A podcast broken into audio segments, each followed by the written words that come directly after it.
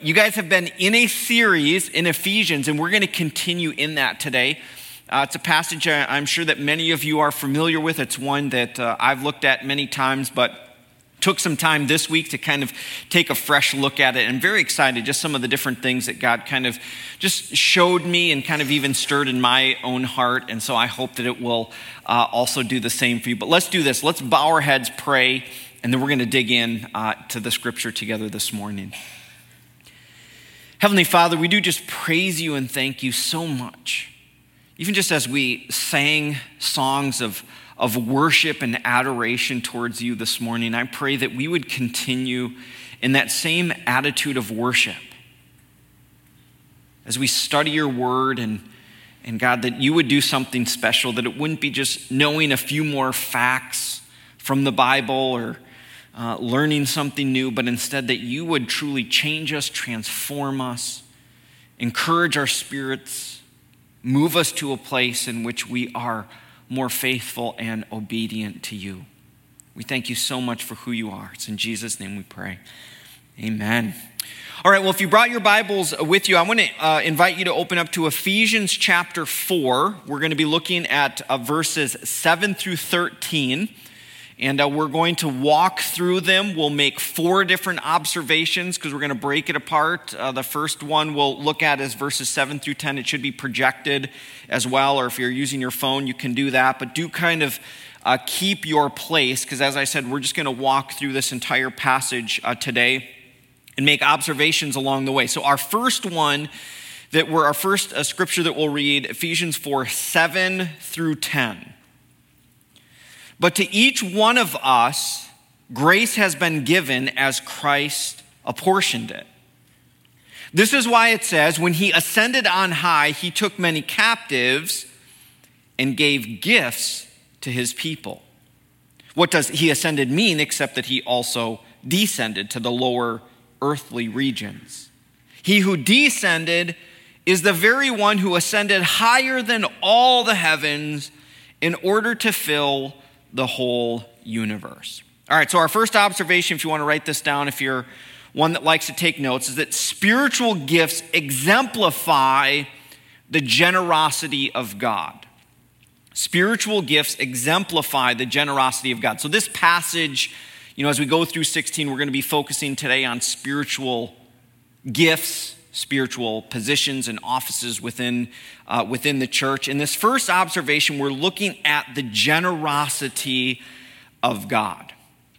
Now, it starts out with a little bit of, you know, uh, it makes sense to us, like to each one of us, grace has been given as Christ apportioned it. But then there's a little bit of this obscure part of this, you know, captives and giving gifts to men, ascended, descended. Like, what in the world is going on here? Well, what the Apostle Paul is doing, he's actually quoting Psalm 68 to show the divinity and the exaltation of Christ. Uses a little bit of, you know, some Old Testament from you know, Psalm 68, kind of uh, uses a majority of the, uh, the verse as it is, kind of changes a few things to kind of highlight that Jesus is God. And then there's this whole ascended, descended thing, which really is talking about Christ coming to earth, descending, but then, you know, being um, crucified on the cross, buried, but raising on the third day. So I love this because even as we're talking about spiritual gifts here, this starts out with a foundation of the gospel. That's what the Apostle Paul is doing here before he gets into some of the nitty gritty and the details of spiritual gifts. He's saying it starts with the gospel, and the gospel is all about generosity. Uh, the Apostle Paul says it a little bit differently in 2 Corinthians 8, but I love it. It's saying the same thing, but maybe a little bit more digestible uh, for us. For you know the grace of our Lord Jesus Christ, though he was rich, so, you know, in heaven, Yet for our sake he became poor, that's the whole descended part, so that uh, you through his poverty might become rich. So what happens here? Christ is exalted. And so, what does Christ do with that exaltation? Well, we see it here in verse 7. But to each one of us, grace has been given as Christ apportioned it. In other words, he uses his exaltation to give. This is the whole generosity. It's an, it's, it exemplifies the very generosity of God. Okay, this, this whole thing of giving. And so we'll ask a question as it relates to spiritual gifts. Well, who gets spiritual gifts? Who receives spiritual gifts? Well, verse 7 is very clear to us. Each one of us, every single person who has said yes to Jesus, who has placed their faith in Christ, is given a spiritual gift. I can't help but to think here of Oprah. You get a gift, and you get a gift, and you get a gift. Now, don't tweet it. I don't want to hear, you know, the pastor was quoting Oprah from the pulpit. Okay, that would be very misunderstood, but I couldn't help but to think of it because a lot of people think of her as so generous, but you think of Christ. Every person who has said yes to Jesus is given a spiritual gift. It says, as Christ apportions it, as Christ divvies it out because we're going to learn a little bit about both the diversity and the unity that happens in this distribution of spiritual gifts. And this is one of the things that this week I told you that, you know, I've preached this passage before at, at the church that I led and at, at other churches and, you know, seminars and that. But there's something that kind of struck me a little bit this week as I focused in on this word of, you know, Christ apportioning it or distributing it and as it dealt with the generosity of God. And that is this Do you ever struggle with the generosity of God? Now, it's a rhetorical question. I'm not asking you to raise your hand right now, but I do want you to just ponder the question for just a moment. Do you ever struggle with the generosity of God? I know that people say, oh, you know, I struggle with understanding why there's evil in this world and I struggle to understand why God would, you know, you know fill in the blank. But do you ever struggle with the generosity of God? Uh, as I reflected on that question, my answer is a resounding yes. And, and here's why. Uh, and well, the reason why it's important as we talk about spiritual gifts is that usually we would say no why would we why would we struggle with the generosity of god? That doesn't make sense. Generosity is such a great thing. But what we tend to do as human beings as we look to the left we look to the right and then we begin to say well why was god more generous with that person? Why does this person have that why is that their story why is that what they get to do for a living why do they have that spouse or you know and the same thing can happen with spiritual gifts. And we see that it happens throughout the early church. And the Apostle Paul's always having to address this because people are questioning, instead of saying, Oh, God's been generous to me with a spiritual gift, we go, Why don't I have that spiritual gift? Or I want that one instead. Or that person who has the same spiritual gift as me seems to use theirs in a different way. And I love it because Jesus even addressed this while he walked this earth. Now, I, you don't need to turn there now, I'm going to share this parable. Maybe you're familiar with it. Maybe it'll just refresh your memory a little bit. But Jesus shares this parable in which there's this um, farmer, essentially. I'm going to kind of paraphrase it for you, and then we'll, you know, kind of, uh, I'll, I'll read directly from it for his kind of final line. But there's this farmer who needs some work uh, to be done, and so he goes out to hire some workers early in the morning and basically says, I'll tell you what, I will pay you a day's wage, 100 bucks. Okay, I'm gonna give you $100 and you're gonna put in your nine to five. And they go, Well, we don't have a job right now. That sounds great. So they go and they start, you know, working the farm, working the uh, vineyard, uh, so to speak. But as time goes on, we'll say maybe lunch hour, um, there's still some other workers out in the marketplace. They don't have a job. So the farmer comes to them and says, Well, are, are, do you have a job? And they're like, no. It's like, well, why don't you come and, and work for me and don't worry, I'll take care of you. So they're like, okay. So they start working. Same thing mid afternoon. All of a sudden it gets even right, even, you know, an hour before quitting time. And the farmer goes out and finds some workers and say, hey, you don't have work yet? And they're like, no. And it's almost the end of the day. Well, tell you what, just come work for me and I'll take care of you. So they go and they work. And then all of a sudden it gets to the end of the day and all of the people come because it's payday. That'd be kind of nice, right? Get a payday every single day. Comes to the end of the day, And he starts with the people who just came in the last hour 100 bucks. And the people that came, uh, you know, at the beginning of the day, like, this is going to be awesome. We just hit a windfall. This guy is awesome. This farmer must be just loaded. And then all of a sudden, those that came, you know, at noon, 100 bucks. And then the guys that were there all day long, they get $100 too. And they're like, what? Are you kidding me? This is totally unfair. How is it possible we've been working all day, they say, in the scorching heat, and you gave us the same as the person who basically just showed up? And this was the answer. But he answered them, I am not being unfair to you, friend. Didn't you agree to work for a denarius, a day's wage? Take your pay and go. I want to give the one who was hired last the same as I gave you. Don't I have the right to do what I want with my own money? Or are you envious because I am generous?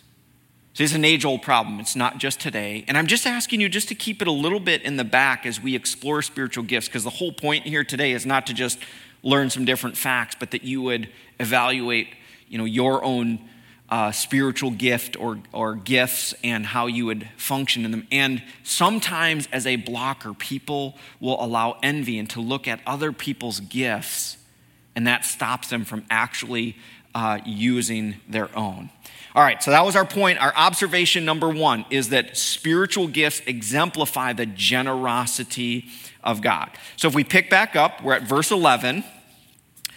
Uh, this is the one that many people are familiar with. So Christ himself gave the apostles, the prophets, the evangelists, and the pastors and teachers. So just a short one there.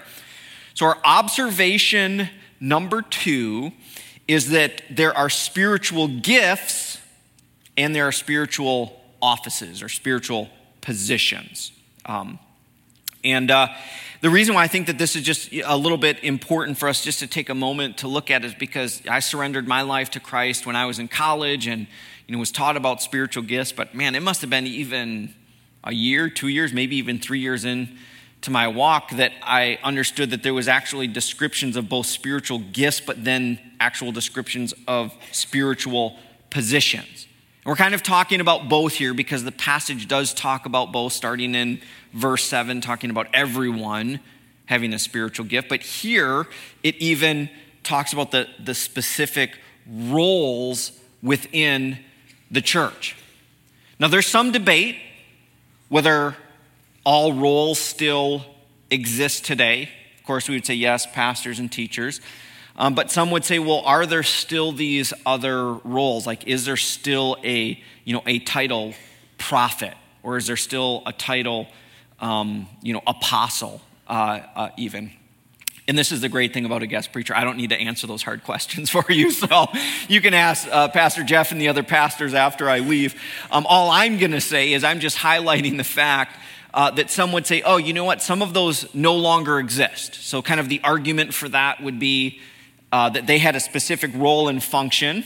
So, like a prophet or an apostle, they had the function of actually, under the inspiration of the Holy Spirit, writing scripture. And so we don't need that anymore. You know, like, so, you know, the, the close of the New Testament. Uh, so some would say some of those are no longer uh, in existence, and others would say, well, they still exist, they just have a different, a different function. So you can kind of explore some of that. Um, but uh, the other thing that I, and I've shared this, I, I believe, here before, um, that I think is important for us to just pause and look at is that some of these spiritual uh, offices that we have, it says uh, that they are a um, they are a gift to the church, and, and, I think it's great because this is actually October is Pastoral Appreci- Appreciation Month. Actually, someone tapped me on the shoulder this morning and said, oh, I thought you were Jeff. And then they look kind of disappointed, you know?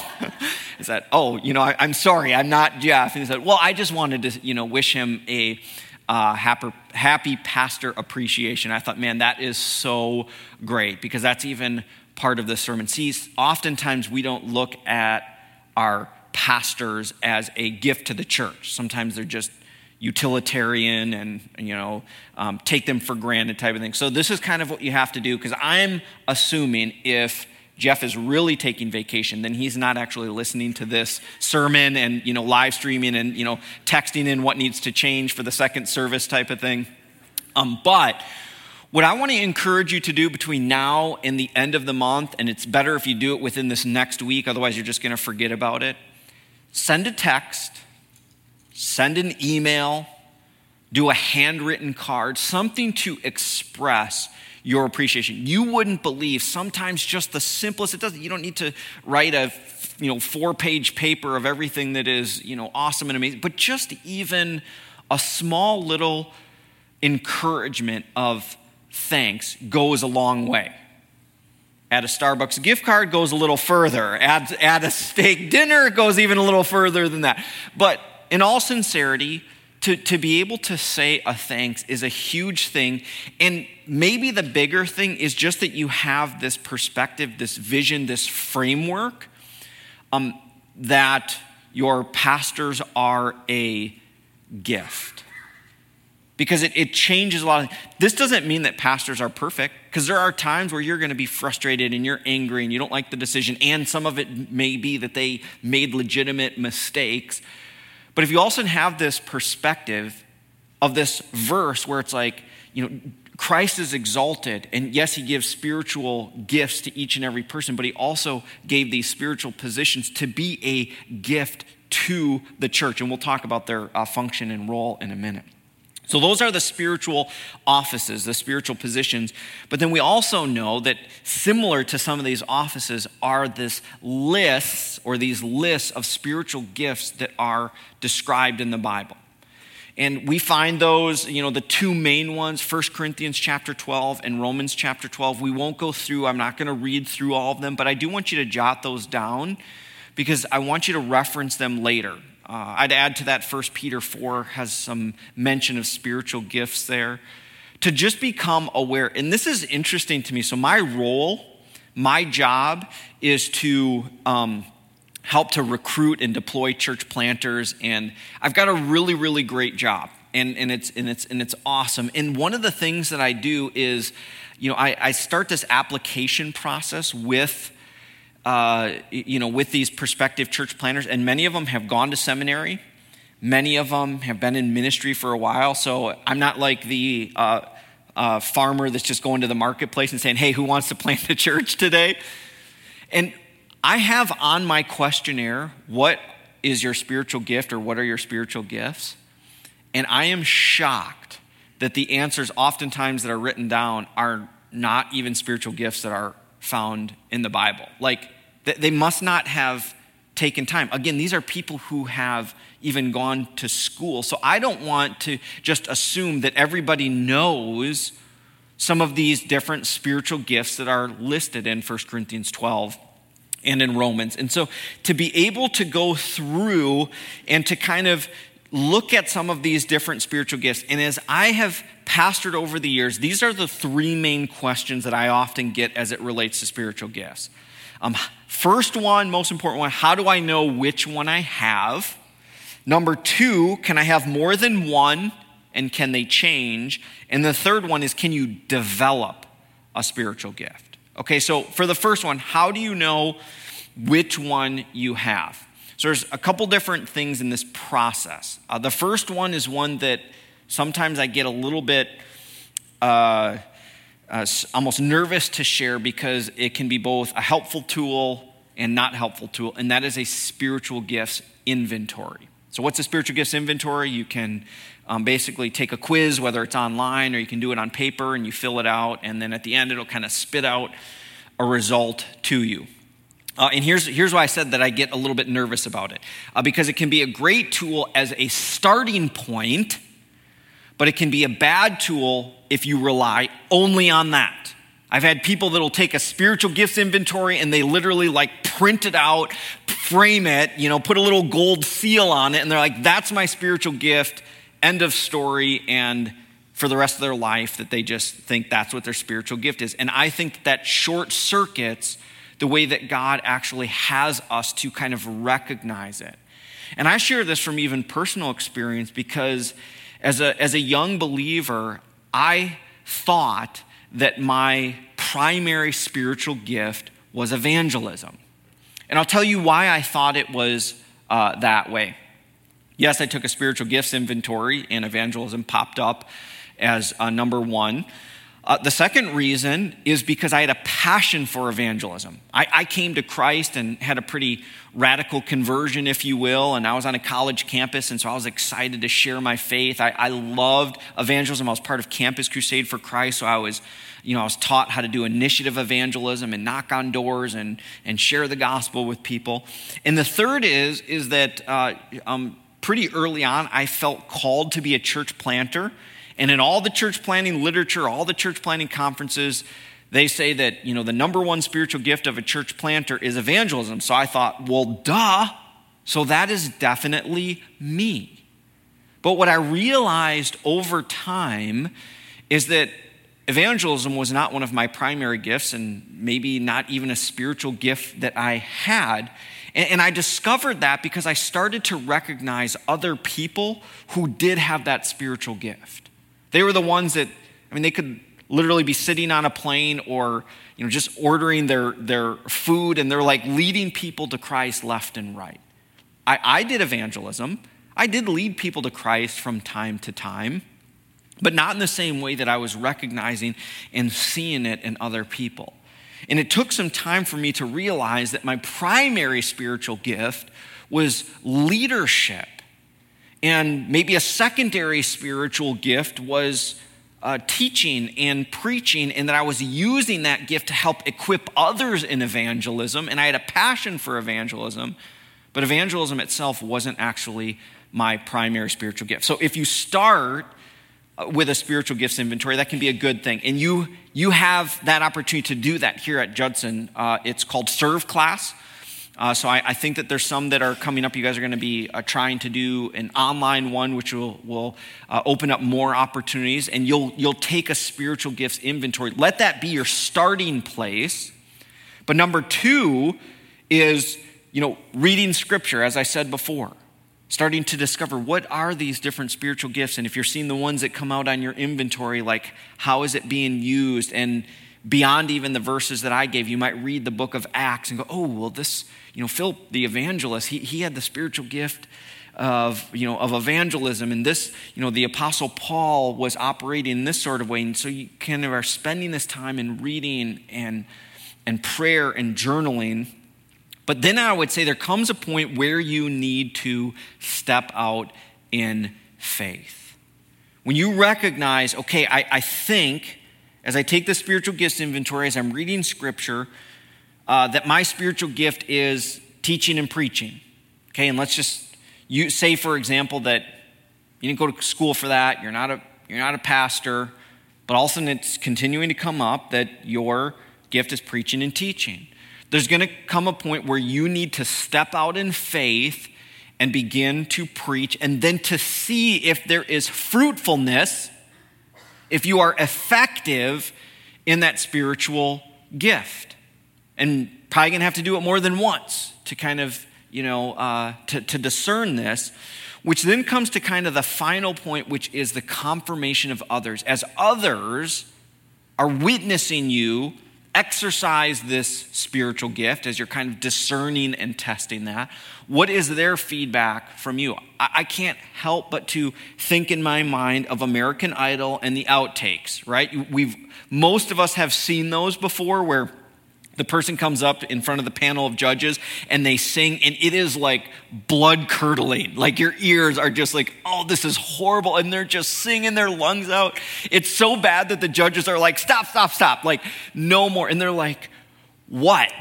Like, are you stopping me because I made it? And they're like, that is the worst thing that I have ever heard. And they're shocked. They're like, How can that be? I have been singing in the shower since I have been four years old, and my mother tells me I have the most amazing voice. And they're like, Okay, well, we kind of see the problem here. I think that sometimes could even do that within the church. But that's not what I'm talking about here. I'm talking about where you have you know, people that you trust uh, surrounding you. And that's the beauty of being part of a church body that you'll have people go, Oh, I see that in you.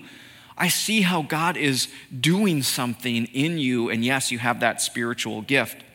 And so that's something, though, that takes time. So the application point for today isn't, you know, find out your spiritual gift this week. Maybe start the process, but this is a this is a process that can take months, I would say years, maybe even decades to uh, to to, um, to, to discern. All right, uh, quickly moving along here. Um, can you have more than one and can they change? Uh, so I've already kind of alluded to this a little bit, uh, but yes, there's nowhere in Scripture where it says you are limited to one. It just says that every person will have one.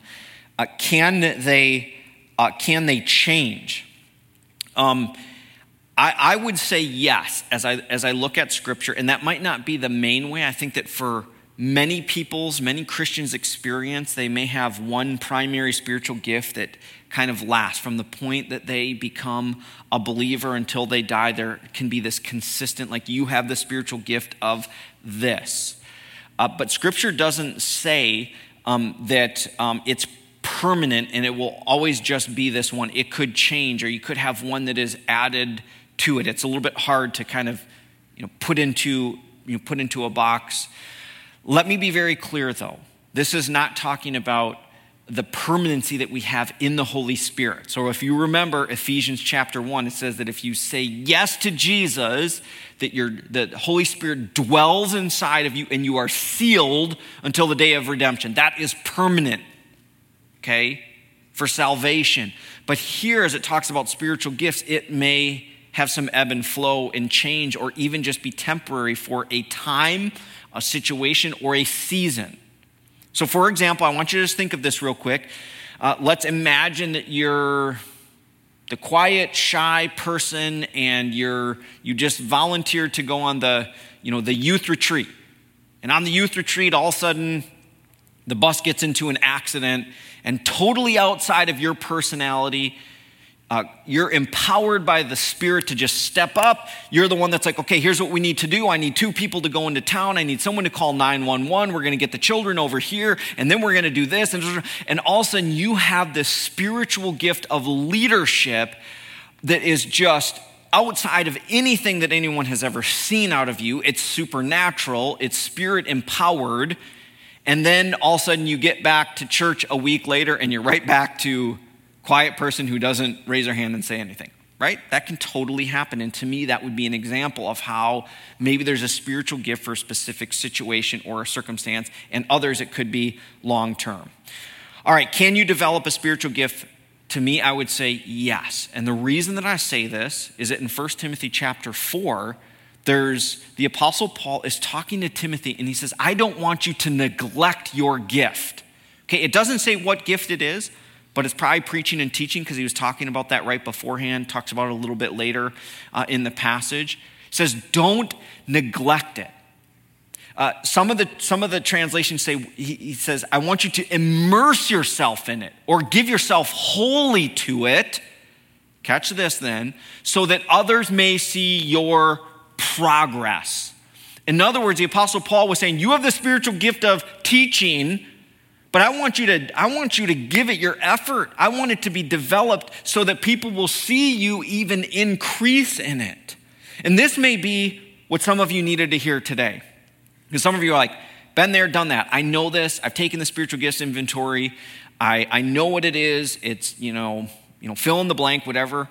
Um, but maybe this is the area that you just needed just a little bit of a boost to know that it can be developed, that you step out in faith, that you continue to ask God to use it and to use it to, uh, to a degree more and more um, for its ultimate purpose.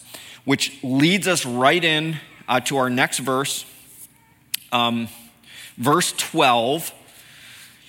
Uh, to equip the people for works of service so that the body of Christ may be built up. So, our observation number three spiritual gifts and spiritual office have a clear purpose and function.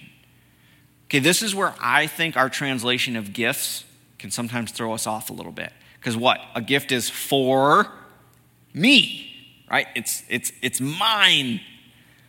And to be honest, sometimes that's the way that people function when they think of spiritual gifts that it's for you and it's about you, and it never is. It is so clear in Scripture, clear right here. The whole spiritual offices, the, the, the pastor, the teacher, their job is to equip the saints. It's for the advancement of the kingdom, it's for the body, it is for the church. We read the same thing in other parts of Scripture where it says it's for the spiritual gifts are for the common good, that it would be for the church and for the advancement of the gospel.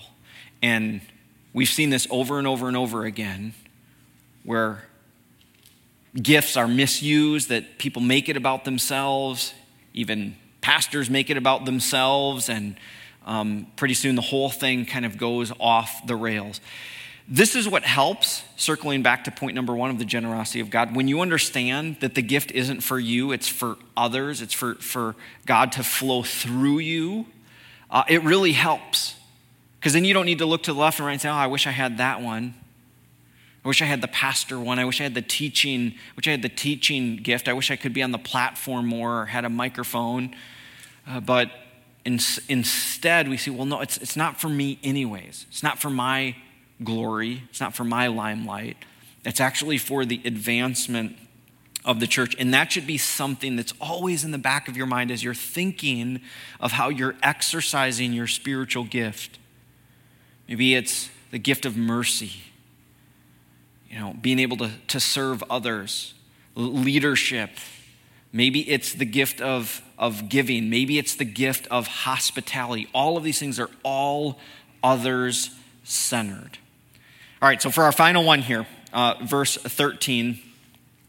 Uh, until we all reach unity in the faith and the knowledge of the Son of God and become mature, attaining to the whole measure of the fullness of Christ. So these last two verses, I mean, they all go together, but these last two have so much crossover. Observation number four proper use of spiritual gifts will produce a recognizable outcome. I would say this individually and corporately as the church is that when we operate in our uh, spiritual gifts, what we're going to see is unity, maturity, and fullness of Christ.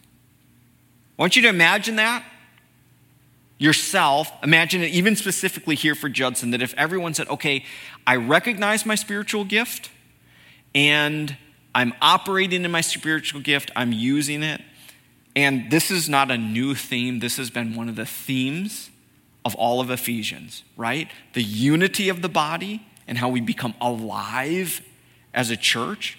And if we use our spiritual gifts, and we use them in the proper way to serve the church, we see God do amazing things. The unity of the church, the maturity of the church, and we experience the fullness of Christ. And so, no matter where you're at, maybe you don't know your spiritual gifts, this is all completely brand new, maybe you're even new to the church, start on that journey. Start discovering it. For those of you that know your spiritual gift, then continue to step out in faith develop it, help others to see theirs, to develop it, and let's see what God can do in the unity, maturity, and the fullness of Christ within the church. Let's bow our heads and pray.